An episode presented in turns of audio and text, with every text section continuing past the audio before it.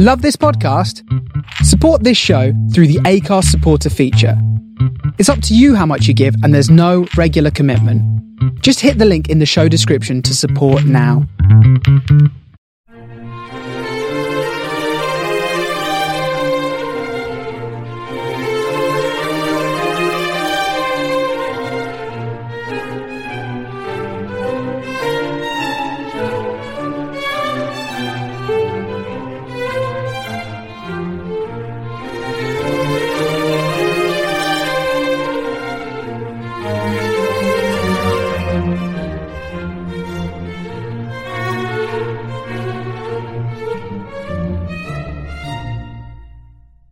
Hello, and welcome to this seventh episode of a grand tour with my great great granddad. I'm Ed Hill, and as they say, I'm your host for this particular podcast. So, just to say in a thou what I'm doing, the podcast revolves around the journals of my great great grandfather, William Mowbray Scott, uh, that he wrote in the 1840s about his time spent in Europe as an engineer on the railway and then his subsequent journey out to Mexico where he works in the mint. And that happens to coincide with the time of the Mexican United States War. Tends to be termed the Mexican American War. Anyway his time in Mexico happens to coincide with that conflict as well, which was uh, certainly very significant in terms of the expansion of the USA. So basically, what I do is I read a bit from the journals and then I stop from time to time to explain, sometimes at quite long length, what William has just talked about or mentioned. So I've got to do one or two, I think they call them housekeeping things. You know, you go on a tour around some facility somewhere, and uh, they they always come up with this term, just a few housekeeping things, and then it's usually um just to let you know if there is a fire drill, uh, the muster point is out in the car park by the rubbish bins. Uh, although we're not expecting one today. I don't know what it's got to do with housekeeping. So, firstly, if you've been listening to these podcasts and enjoying them, um, just to remind you, do subscribe and do tell your friends and family and anyone else who you think might be interested in listening to them. That all helps to add to the listenership. Do write reviews and things on the various podcast platforms on which you are listening to this broadcast. You can also um, check out the Twitter account dedicated to the podcast. That's uh, Scott of the Historic, and that's at 3G a Grand Tour. That's the number three. So 3G a Grand Tour. Yeah, that's it really. Just do what you can to spread the word if, if you're enjoying it. And if you're not enjoying it, just tell people about it anyway. You never know. They might, might be sort of people who ignore your advice. Uh, I've got plenty of friends like that. Just another thing to say, you know, it is great to get a dialogue going on about the journals, and I do want to thank a friend of mine who's been listening, Jane. We were talking about possibly one day doing the trip itself, uh, following in William's footsteps, which of course I'd love to do. And on the uh, online conversation that we were having, we wondered, you know, if the Hotel de Bristol was still in Paris. And Jane very kindly looked it up. And there is still a Hotel de Bristol in Paris. This one dates back to 1925, but I think it's very close to the area where the Hotel de Bristol, which William mentions, was. And it's certainly mucho money to stay there. So, um, pretty posh gaff, as they'd say.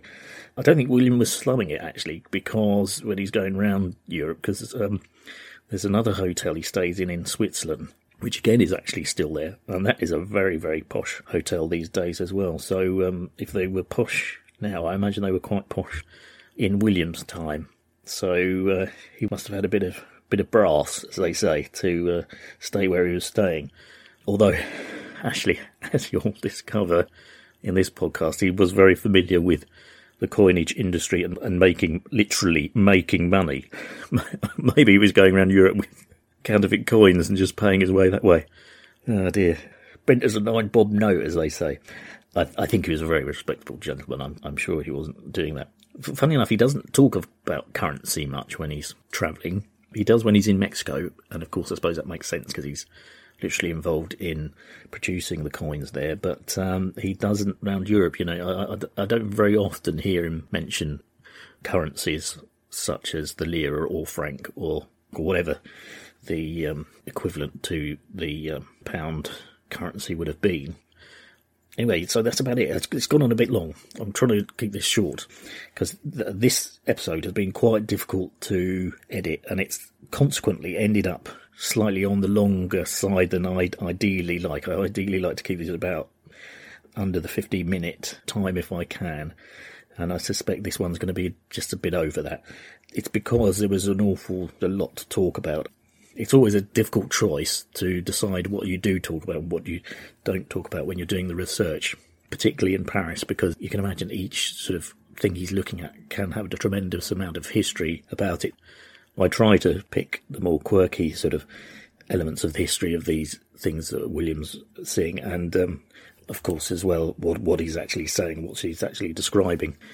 So it's time now to carry on with the next instalment where he's now got to the bourse or exchange, basically the stock market in Paris. So that's where we're going to kick off from now. This is William. He's been walking around all these very grand buildings in central Paris, much as you would do as a tourist these days.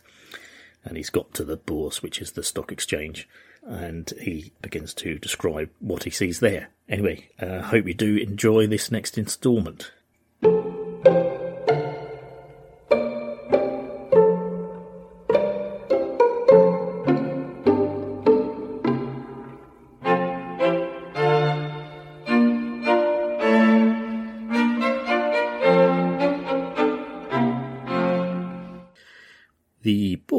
Is certainly one of the first buildings in Paris. It presents a parallelogram, 212 feet long and 136 broad, and the four fronts comprise of 64 columns of the Corinthian order reaching the second story. This forms an imposing colonnade on each side of perfect proportions. A heavy style of 14 columns in the principal front with an ascent of 16 steps occupies the entire breadth of the facade. The bourse or exchange itself is thus raised on a sub-basement overlooking the adjacent houses. But now for the interior. You must leave your cane, umbrella, or arms if you have any, and being without a casquet or blouse, caps and smock frocks being prohibited in the bourse costume regulations, you then enter. Before you is the grand staircase, with a wrought bronze balustrade leading to the Tribunal of Commerce, where all matters relating to trade and commerce, bankruptcies, etc., are tried before merchants and traders as judges, and a lawyer for a president. Now let us enter the spacious hall, 116 feet long and 75 broad, and capable of holding 2,500 persons. But it is two o'clock, and business is commencing, and there is one of the most infernal gabblings that ever a mortal listened to.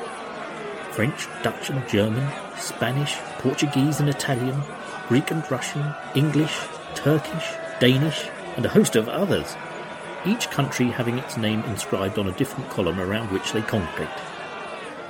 The hall is covered in with an iron roof, and turning your eyes up to look at it, you ask yourself, what are those magnificent basso reliefs?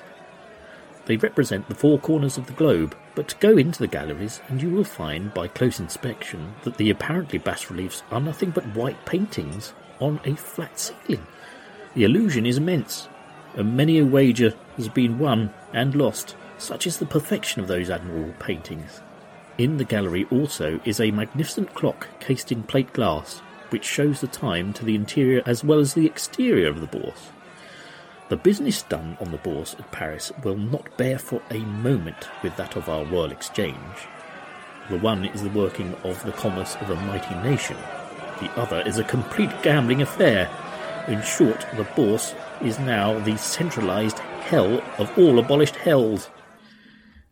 Right, so uh, I'm going to stop at this point because this is the end of William's ramblings around Paris on this day and so that will be a good place to stop and talk about where he's just been visiting. So this bourse or exchange that William's talking about, that's now known as the Palais Brongniart, And it's called that because the architect who designed it was Alexandre Theodore Brongniart. And it's no longer the stock exchange anymore. Again, it, it was another thing by Napoleon. He wanted to bring the stock exchange trading all into one place. It was his idea to do that, so he instigated it. There was then a commission to try and design a building, and this uh, Brongniart architect's submission was chosen. It was sort of altered a bit down the years before it was finally built. So apparently Napoleon laid the first stone in 1808, but it didn't actually open until 1826, I think. And it is this very grand looking building with columns surrounding it all around the outer edge. I think it was, in a way, a, a revolutionary idea to have the stock exchange all in one place. It did trade right up until 1998, and of course, that was mainly to do with the introduction of electronic trading. William talks about this gabbling noise that's going on, and that is, I suppose, what evolved into what was used on many stock exchanges, what is what they call an, an open outcry system. So basically, where the all these guys that he's talking about are yabbling away, that is actually called the pit, and You've probably seen it, I think, back in films like Wall Street and stuff. Before electronic trading really came in, the stockbrokers would all stand on the trading room floor and they all wave their arms about and shout a lot and go, buy, buy, sell, sell. All that stuff, you know, you've seen. Very much an 80s thing. Red braces, Wall Street, greed is good, all that period of time when uh, the stock exchange was really taking off in, in a way, what actually was happening was, in fact, it was the introduction of electronic and phone trading that was moving away from the open outcry system, which actually meant people started making a, a lot more money on the stock exchange, really. And I suppose some of it sort of, particularly in the UK, old jobs for the boys sort of establishment thing was eroded away a bit, and it, it became a, more of a, an industry where if you were uh, a savvy trader, you could make money. So William is essentially what he's describing there with all this gabbling of noise and saying it's the hell of all hells is um, that open outcry system. And they do use hand gestures as well to do the trading, you know, because of all the noise and that. And I always, I've always thought it's ironic. It just says what the stock exchange is really, because where else do you get hand exchanges and, and gestures done to indicate trades and the, it's at the racecourse, isn't it? And gambling with the turf accountants, as they're called. So the the bookies at the, the racecourse all use, I think they call it tic tac, don't they? Sort of way of hand gesturing to indicate taking bets. And there's that association, isn't there, with the stock exchange? It is gambling. Let's be honest. It's all conjecture. Anyway, enough about my railings of the evils of um, capitalism. You're a goddamn commie. Apparently, open outcry does still go on a little bit at some stock exchanges. They still do it on the New York Stock Exchange for a few very, very sort of high value stocks. I think they initially do it there and then things are subsequently traded electronically. And the other exchange where it still goes on apparently is the London Metal Exchange. And again, there they, they have, if you like, an initial meeting that is done in a kind of open outcry way, and then they uh, subsequently actually do the trades electronically. There was also trading went on another sort of circular building as well, which is also called the Bourse. So I think trading also migrated partly from here to that building as well, which is another grand building in Paris. It did continue until 1998 here at this the Bourse Exchange. It, it's now a um, sort of convention centre or business facility. They kind of hold things like fashion shows there and stuff like that as well. But it does say in big letters on the entablature above the columns at the entrance, Bourse. So that's that. Now, I did want to talk a little bit about this artwork that William describes, you know, being very convincing. And that term is, uh, for that sort of artwork, you may know is called trompe l'oeil. In French, that means deceive the eye. The other technical artistic term for it is forced perspective.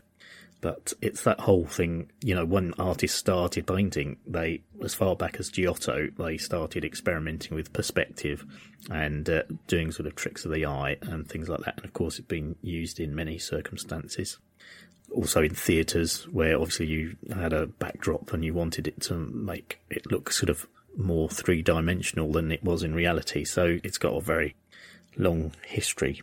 There's a really nice example of it by a Spanish artist, and this was done in 1874 by Borrell del Caso, and the painting's called Escaping Criticism. And it's a picture of sort of a little boy. It's like he's climbing out of the picture frame.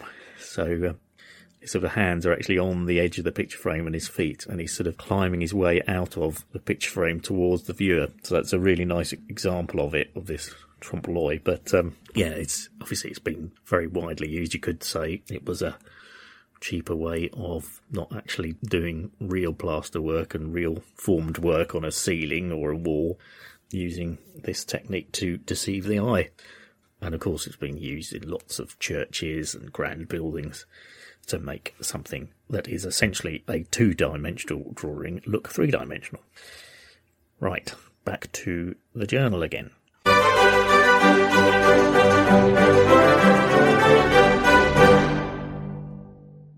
March 31st. Visited the Palace of the Luxembourg, the Mint, Chamber of Deputies, Hotels des Invalides, Polytechnic School, and the Champ de Mars. Leaving my hotel early this morning, I passed through the Place de Carrousel, then crossed the Seine by the Pont des Arts. I stood for a few moments to look at the Palace de Justice, a large, spacious, and black building, then hastening up a long and winding street, when lo! the Luxembourg in all its glory was before me. Its rulers, to be sure, have changed pretty often, but the copy of the Florence Petit Palais remains, unimpaired by time. Mary de Medici, the widow of Henri IV, built it in 1612, and the architect was de Brosse, so Salomon de Brosse. The original site was the hotel of the Duc Epinay Luxembourg. Mademoiselle de Montpensier and the Duchess of Guise have been both domiciled therein. In 1694, Louis XIV bought it off the latter, and subsequently the Duchess of Brunswick and Mademoiselle de Orleans resided at the palace. It returned to the crown under Louis XVI, who gave it to Monsieur, that was a, a title given to the king's eldest brother, who afterwards became Louis XVIII. During the Revolution, the Luxembourg was converted into a prison. Under the consulate, it was a senate, and now it is the Chamber of the Peers.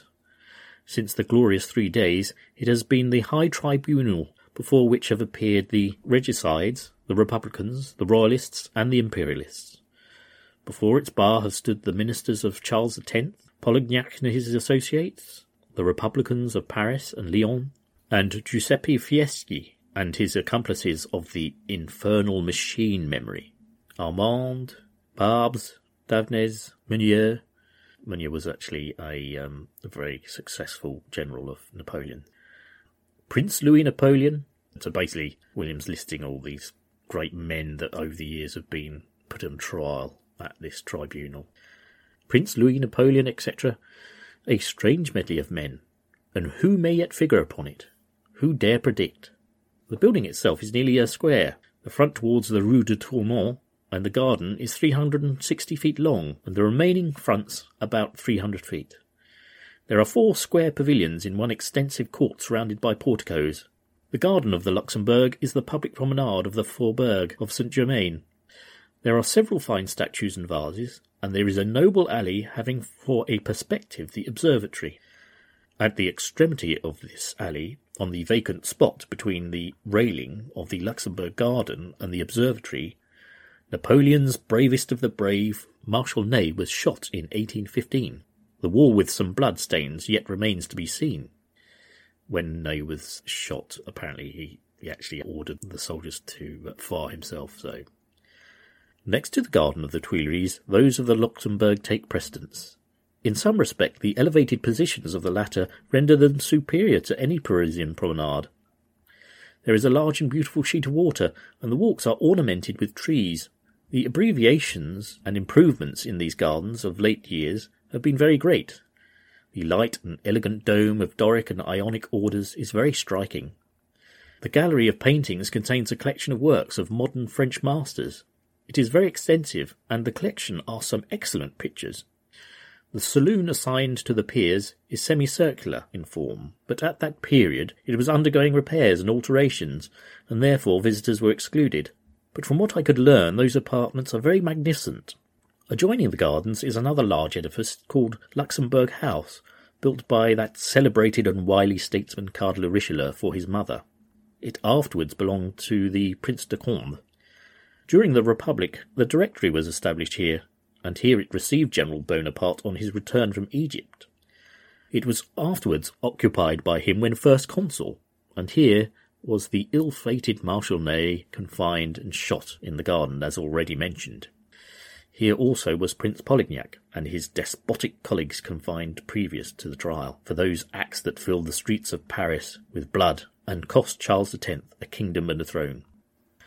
Right, so I thought I'd stop here to talk a bit about the Luxembourg Palace. There's actually quite a lot of history related to this building. William's broad outline of history is pretty accurate.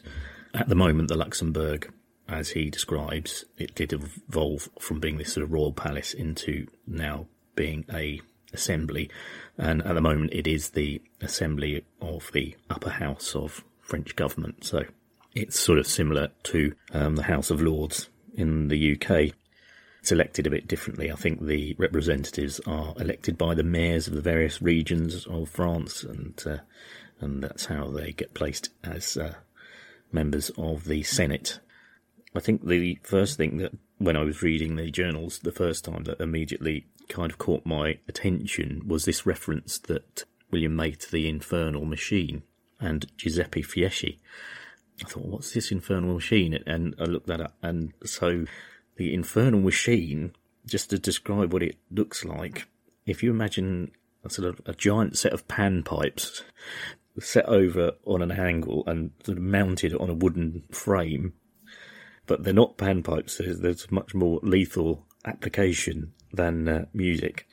Basically, it was a row of 25 barrels that were then loaded with eight musket balls or bullets and lots of other stuff, and then used as an attempt to assassinate King Louis Philippe, who's the king at the time that William is in Paris.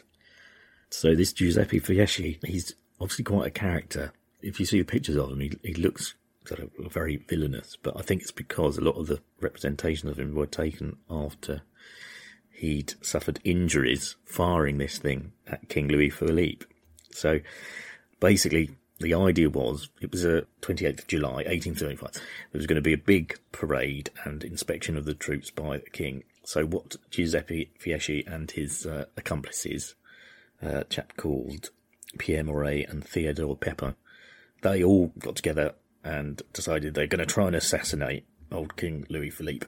And the idea would be to build this thing, and they built it opposite where they knew the parade was sort of going to go past, and fired it.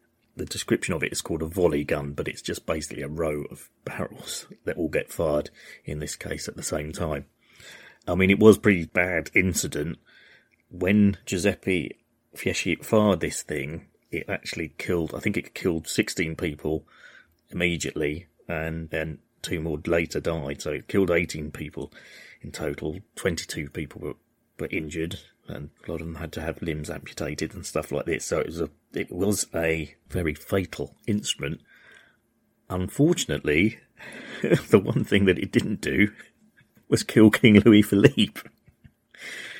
Um, now, I, I have read that it, just as he fired it, old, old King sort of bent down to take some bit of paper off someone or something, and um, it literally just all these projectiles that came firing out of the gun at the same time missed him, or he, got a slight graze to his forehead. It killed quite a lot of officers, military officers around him, but it missed him. It missed his sons, who were also present at this parade as well. So, as assassination attempts go, you sort of have to say, Giuseppe, you had to do one thing. You just had to do one thing. yes, but look at my machine. The Infernal machine. It's beautiful. Yes, but it didn't kill King Louis Philippe, did it? Oh dear. So, he was, seems to be quite a character, this Giuseppe Fieschi. He fought in the Napoleonic Wars. At one time, he was recognised for his heroism. Then he got involved in some other sort of military expedition. But then he got arrested for basically for stealing a cow. Ah! and he got 10 years imprisonment for that. Personally, he doesn't seem to have had many political convictions. I think he would be described as an anarchist, but his accomplices were more politically driven in their attempts to assassinate King Louis Philippe.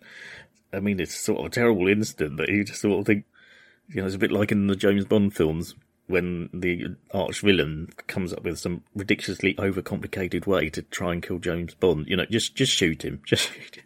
and um, you think, why, why did, you could have just had one gun and that would have achieved the main aim what you were trying to do. But anyway, so the infernal machine of memory that William refers to here, this this is it. There is a picture of it. I mean, it looks like a real, right old Heath Robinson affair anyway. And actually, what happened is when he set it off, thing virtually half of it exploded at the same time anyway, and that's why he got terrible injuries in, to his face and his upper body. This is Giuseppe, and if you see pictures of him, you know he looks very sort of almost like quite gruesome. And that's but I say that's mostly done after he'd fired this thing, which blew parts of his hand off and made a huge hole in his head as well. But anyway, eventually he was tried and he died by guillotine, as did his accomplices.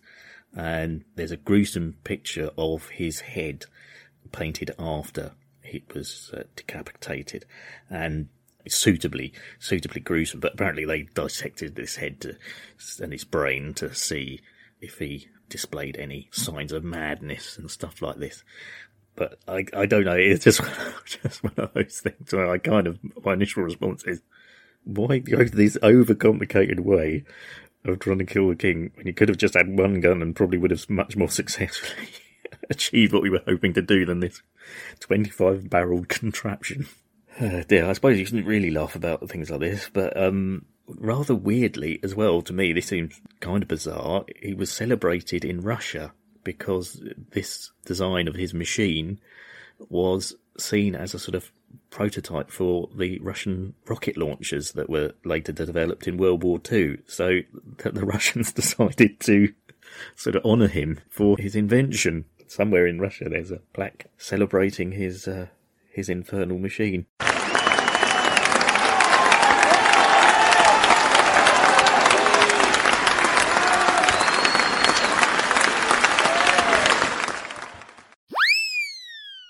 So, as I say, that was what initially drew me into looking into the history of the Luxembourg was that reference that William made to this in, infernal machine. And I have to say, take my hat off to old Louis Philippe. After this all happened and this carnage happened, he, he carried on doing the inspection of the troops and they sort of just went ahead with the planned day of, um, I think it was to mark the revolution of 1830, but that day the inspection day, he just went ahead and carried on with the, the rest of the day's proceedings. So fair, fair play to him. He'd seen this carnage happen around him and then just carried on. It's weird, these things. I remember seeing a documentary about the Farnborough Air Show where there was a terrible crash and 50 people were killed on the day when one of these planes crashed into the crowd. And and then they just carried on doing the rest of the flying display the rest of the. This is in the 50s. So he made a sterner stuff then. you know, but I mean, now it seems unimaginable an event like that would happen and people just carry on. Oh, never mind. never mind. 50 people don't. Oh, yeah. Yeah. Anyway, I just really want to see this latest fighter aircraft. Fantastic. yeah. And old King Louis Philippe there, he just thought, well, there we are. There's 18 people dead, but no, I must carry on and inspect the troops. Now, just go on to Polignac here.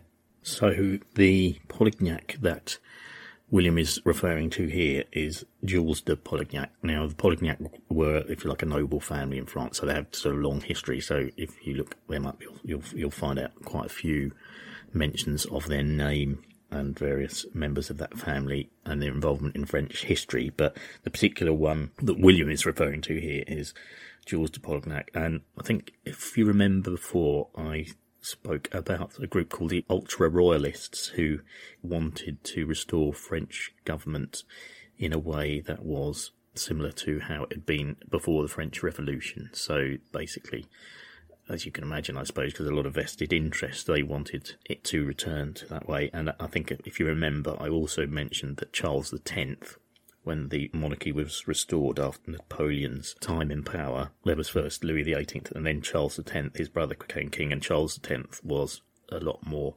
sort of right wing, and he essentially agreed with the movement of the ultra royalists. I mean, if you're king, who, who doesn't want to get more power, I suppose? But this Polignac, in a way, is is quite easy to paint him as a sort of dark villain of history, sort of manipulative and, and so forth, gradually making his way into power. But just to sort of quickly say what happened with him, he was appointed as the sort of first minister by Charles X. This is approaching the revolution of 1830, and Charles X was increasingly getting paranoid about the anti-royalist feeling that there was in France, and so he appointed Polignac, and Polignac, with all his cronies, decided to implement this thing that they call the Four Ordinances. I mean, basically, it was kind of a crackdown on civil liberties. So, if you like, a lot of things were restricted, like the freedom of the press, and I think the assembly was disbanded as well. It was the Four Ordinances, the introduction of the Four Ordinances, that set off the revolution of 1830. So, obviously, there's all sorts of things that you can discover about him. But I thought one quite interesting element to him, and I don't mean this in a, in a good way at all. And this is why, in a way, you can sort of um, see he sort of represents that, for want of a better word, establishment figure who wanted to maintain the status quo in a way that suited them and not other people. Was he was also a slave owner, and apparently he owned 628 slaves out in the Caribbean. And there are some connections with the British Empire here as well the islands on which he had these slaves, I think, were under British rule. I mean, there's just some really grim statistics here, but uh, some sort of quite hard to believe as well. When slavery was abolished in the British Empire, they actually, as part of the deal to have that done, they thought they should compensate some of the slave trade owners. And old Jules de Polignac was one of these people who was compensated and apparently at the time the British government took out a loan of 15 million pounds, which now would be worth apparently 1.46 billion pounds, to pay off basically these various slave owners to compensate them for the fact that they were losing their slaves because we were abolishing slavery within the empire.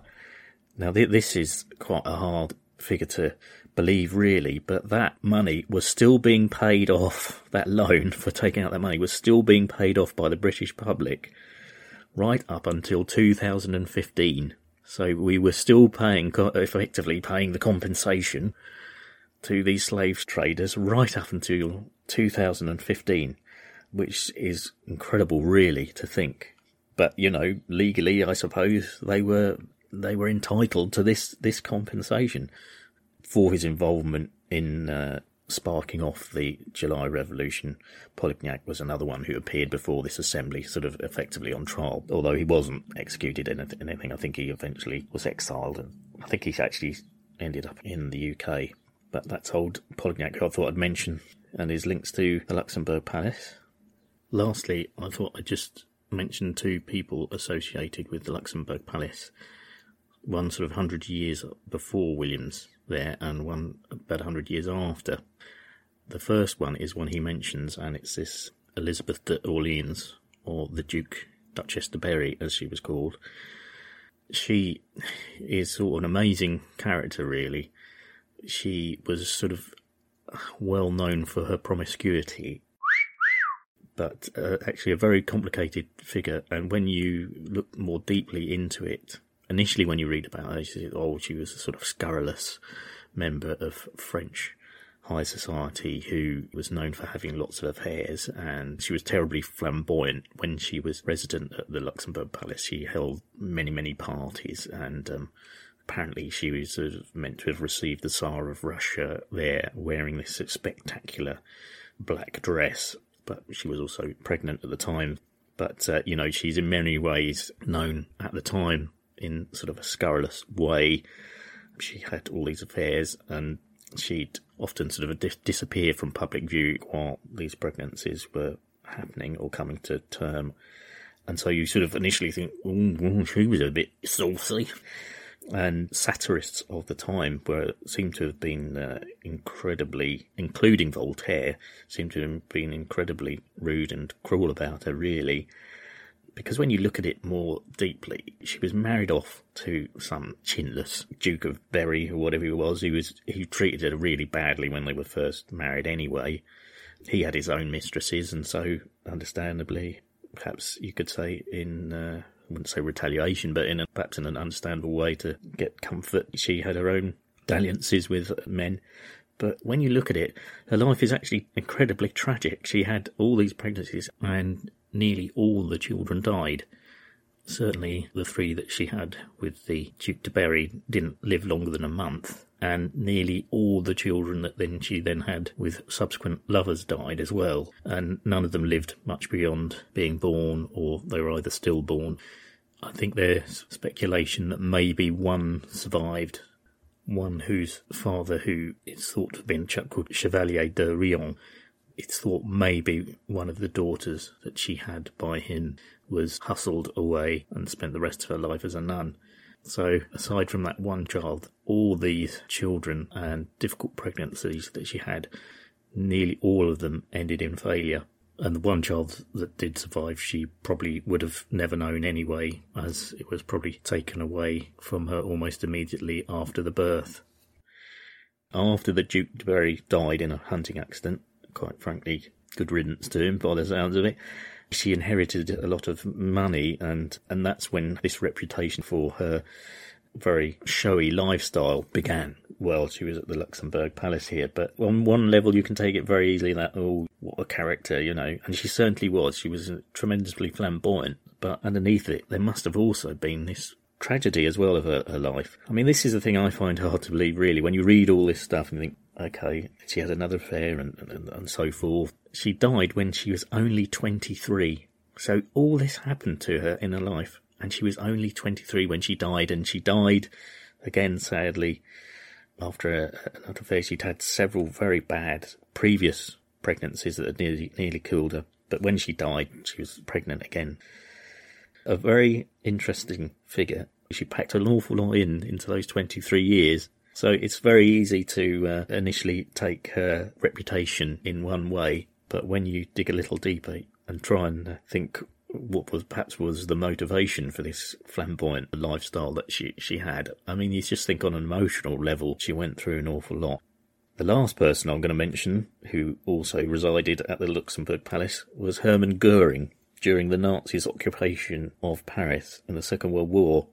And old Hermann Goering, as we've seen in the pictures and in the films, very much the sort of comedy Billy Bunter figure of Hitler's henchman. And uh, I suppose, in a way, it's not surprising that of all the places in Paris that he would decide he had to reside in, it would be the Luxembourg Palace. He was a flamboyant character himself. It's interesting, sort of a building in history that seems to have attracted these flamboyant types. But um, he was resided there I mean, I don't want to make it simplistic, but you know, Churchill spent most of his time, a lot of his time, in a, in a bunker during the Second World War.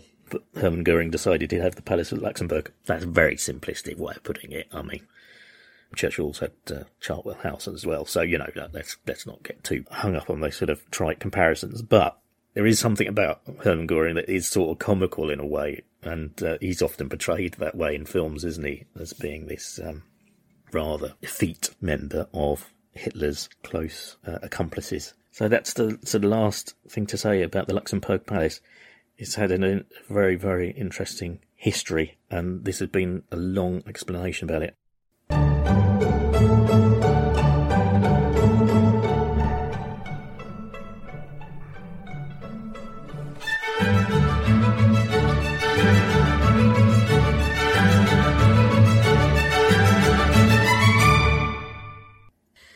Leaving the Luxembourg and again reaching the banks of the Seine, I proceeded to the Mint, a large building erected in 1771.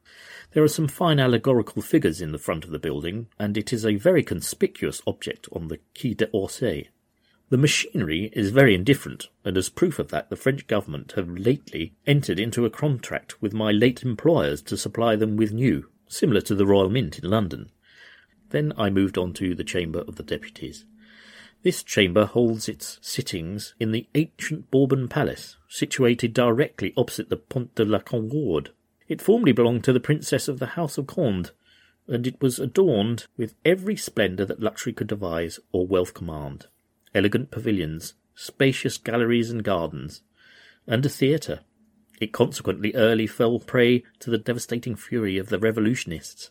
It was then plundered of all its costly furniture and remained unoccupied until 1798, when the Council of the Five Hundred, so that was just another one of these sort of legislative bodies that was set up during the initial French Revolution, when the Council of the Five Hundred took possession of it and held within its princely walls their republican assemblies. This building was originally commenced in 1772 by the Duchess of Bourbon, and received various additions till its completion in its present form in 1807, when the splendid peristyle, that's uh, basically a, a row of columns, was erected by command of Napoleon from the designs of the architect Bernard Poyet. This peristyle is 100 feet in length, composed of 12 Corinthian columns of elegant proportions surmounted by a pediment. The tympanum that's the triangular centre of a portico. So you'll have the columns, and then above that you've got the entablature, and then a triangular bit going above the top of the portico. So the tympanum is the, the triangular bit that's in the middle of that bit above the columns. The tympanum of which is ornamented with statues. So yeah, I mean that's quite an often architectural feature. You'll see statues placed above the entablature, but within this triangular bit of the roof part of the portico. The entrance is by 29 steps, at the foot of which, upon pedestals 18 feet high, are colourful statues of justice and prudence. There are also in front of the building sitting figures of Le Hôpital d'Augustier. You what? Apologies there. Um, I read that slightly wrong, but it's um, just because of the way it's written in the journal.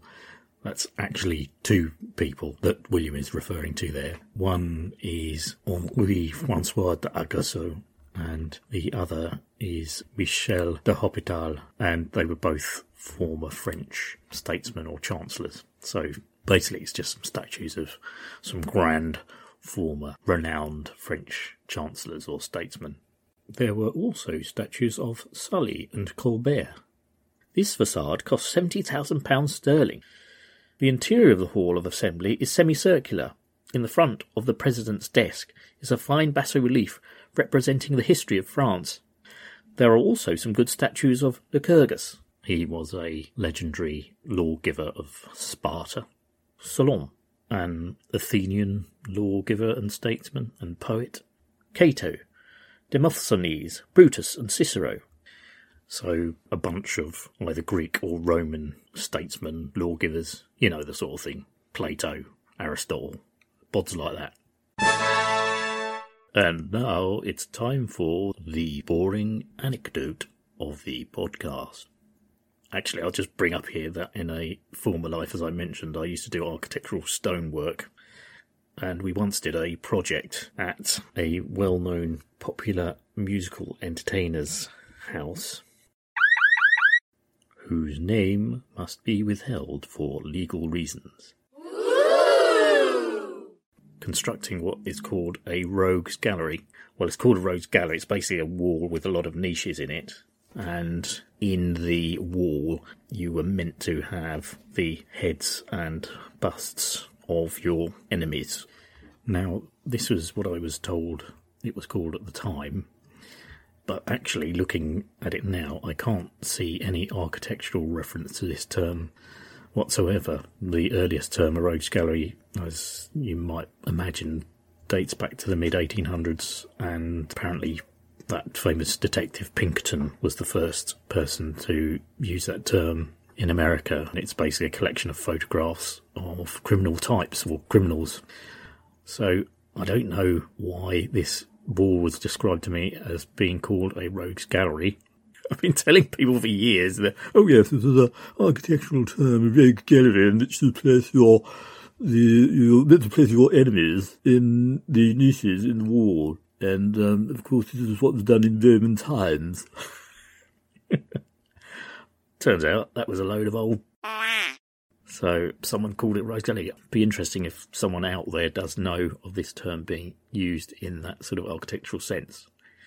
Getting back to the one at this celebrity entertainer's place, we didn't have his enemies in there anyway, but we did have these niches, and in them we did have busts of various Greek and Roman bods like Plato, Aristotle, Cicero, etc., etc. So I just thought I'd tell you that anecdote, really.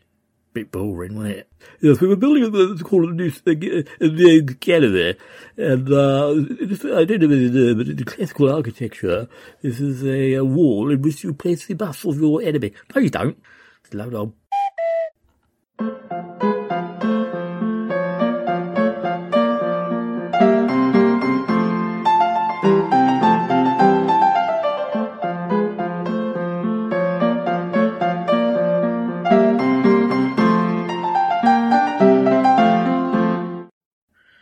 There are galleries for the public, for the foreign investors, the peers, and a separate space for the reporters of the press.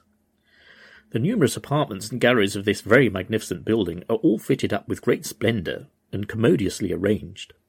The gardens attached to the Palace Bourbon, with a terrace 300 feet long, commands a fine view of the Champs-Élysées, Tuileries, Place de la Concorde, the villages of Chaillot, Passy, Auteuil, etc. The residence of the Minister of the Interior is also in the Palais Bourbon.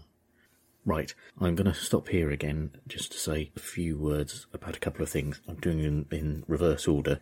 Firstly, the Palais Bourbon. This is effectively the home of the National Assembly, so it would be equivalent really to our House of Commons. It was this royal palace that was owned by Madame Bourbon, and uh, then basically after the first revolution, it was taken over by this National Assembly and converted to be a parliament with a semicircular chamber where the deputies or representatives sit. So, and basically from that point on, it's kind of always been in one way or another that sort of building. The only thing I would say, as William mentions, to make it look even grander, because it's it's right next to the Seine, when Napoleon ordered that to be built, this very grand portico on the front that William's describing with all these columns. I just like the absolute self assurance of Napoleon. Initially, those statues and the image that was created, the sculptures that William describes in the tympanum, that's in the triangular bit of the portico above the columns. It was a scene of him winning victory at the Battle of Austerlitz. So basically he spent a lot of money having the building improved, particularly representing his own victories. Politically at the time, it was rather weakened by his dictatorship. But what happened was, after the fall of Napoleon, they decided it wasn't appropriate to have these celebratory sculptures to the great man there anymore. So these were dismantled, and the ones that William is describing were put in their place and at the time of King Louis Philippe, that's what William would have been looking at. Also, just to say, around about this time, there was some refurbishment going on of the interior, and it may well have been going on while William was there, because the, the time sort of suggests this, but a very young Delacroix was employed to do a lot of the paintings of the interior of the chamber and other parts of the building, which, um, as I mentioned before, this Prime Minister Adolphe Thiers was sort of in charge of doing it. I think he was very much uh, the political person behind trying to represent King Louis Philippe's reign as as a new era for France. Apparently, King Louis Philippe absolutely hated Delacroix's paintings, but but there we are. And they mentioned the Council of 500. At the moment, it has a, a little bit more than 500 representatives. Like a lot of things, it's it's gradually been expanded and built on over the years. There's a again, around about the time William was there, they re- rebuilt a very big library adjoining it as well, all done in this neoclassical Italianate style. So now, apparently, it consists of 9,500 rooms, and there are more than 3,000 people employed there. So, very similar to our House of Parliament. But of course, in France, they don't have the two chambers, upper chamber and lower chamber, in the same building the next thing I wanted to talk about, bear in mind this may not be brief, because rereading these journals again, sometimes things come up that I'd forgotten about. But in this passage, William mentions his former employer, and frustratingly, he doesn't say who that was. This is one of these occasions, there's a couple of times it happens in the journals where you think, why didn't you say there's a, the name of a lady who he's quoting in uh, Mexico about their habits when it comes to courtship? And he quotes her and he never says what her name is. And it's just sort of frustrating. And this is another case where he says, Oh, my former employers have been contracted to provide new equipment for the mint in Paris. And he doesn't say who it was. And this, this is kind of really one of the few times where there's any reference to his previous engineering life before he gets to Italy and then Mexico. He mentions that he worked in the mint, and I, I must admit I'd forgotten that bit. So obviously that makes sense then why he's employed to go out to Mexico to help them with the mint there. Now, I have done quite a lot of research into this, and I think it might be a fair assumption to say that William may well have been employed by a firm called Boulton and Watt. And you may have heard of them. There's Watt's steam engines, famously one of the early successful steam engines. And Boulton was another very clever engineer as well. Now, their history of the firm dates back a bit earlier than William's talking about now, than the 1840s. It actually begins at the very end of the 17th to the 90s. But William, he mentions my company supplied similar machinery here to the Royal Mint in London. So Boulton, one of the things that he did was he, through mechanisation and by teaming up his own coin pressing machinery with Watt's steam engine, started a process of mechanising the production of coins and also making them much harder to counterfeit and much more regular in shape. You can imagine up until then the coin pressing process was a relatively basic one where someone would put a blank around blanking a thing and a big lever would be pulled on a machine with a big heavy weight to press the image of it but the repetition of the coin each time would alter a little bit you know depending on how the blank had been put in how it was placed on the machine stuff and it was quite a slow process it was a very manual process you could only make one coin per second about, and that was with a team of guys constantly taking it turns to work the levers on this big press. And a little boy, unfortunately, had the job of placing the blank in the one and then taking it out again. So even if you were really quick at it, you could only do about one coin per second making it this way. And also, as I say, the particularly the copper coins could be easily forged because uh, they weren't consistent enough in their output to make them hard to forge. So Boulton's work was very much involved in making this whole process more mechanised, and he teamed it up with Watt's steam engine. And these steam engines, of course, then get used in many, many factory environments as well, because they could be linked to any bit of mechanism that could do some whatever application. It could be an application in a cotton mill. It could be an application pumping water out of a mine. So this firm grew very large, and Boulton set up his own mint in called the Soho Mint, which is ironically you might have thought was in in London, but it was the Soho Mint was actually in Birmingham, and he started producing coins. You know, this was around about the 1800s up until his death in 1810. But it became apparent that his way of making coins with his mechanized system was, was much superior to what had been done before. And so I think it mentions about the 1820s his machinery is bought by the Royal Mint in London to be used there. So, although William never ever mentions Birmingham, and I don't think he's really got any ties with Birmingham itself, I suppose he could have been employed as a overseer of the steam mechanism equipment and engines in the Royal Mint around that time. And obviously, he would have a real understanding of the whole process and the machinery that was needed to then make a mint somewhere else and these Boulton and Watt coinage machines were exported all around the world as well to other countries. I remember Denmark being one of them, but there were lots of countries. So it makes sense that William would have had a good knowledge, A, of steam engines, and B, coinage and the coinage process. So that makes sense why he obviously goes out to Mexico later on to work in the mint there. But obviously, I suppose he's just got a very good understanding of steam engines in general and that is why he goes out to Italy to work on the steam railway there. Although I don't think Boulton and Watt they mentions them making marine engines, but again, a marine engine would be a static, what you call a static engine, in the sense that it's fixed and mounted in the hull of a ship to drive the propeller. So I don't think they made locomotives, things that would pull something along a train track. I can only assume that maybe it was Boulton and Watt is the company that William is referring to here that he was employed by because they went on. It was a very long history. This company it did change its name to James Watt and Co. Their sons took it over and stuff like that. And it, but it went on, I think, until about the 1890s. So it's very possible he could have been employed by them prior to 1840 when he's walking around Paris at this time. Apparently, there is a very extensive archive of this company in the Museum of Birmingham. So if I had time, I'd maybe like to see that archive and, and see if there's any mention of a, a William Mowbray Scott as one of their employees. So I'm going to finish here. It has been a long episode, but it's a, an appropriate point to stop and then go on to the next bit of William's journals we're nearly at the end of his time in Paris, actually.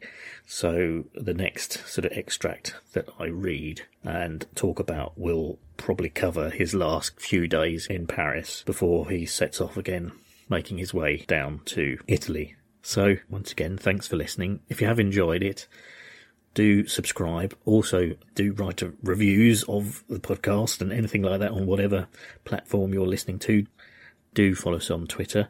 It's on Scott of the Historic, and that's at 3G Grand Tour, and that's uh, the, the number three. So, number three, the letter G Grand Tour.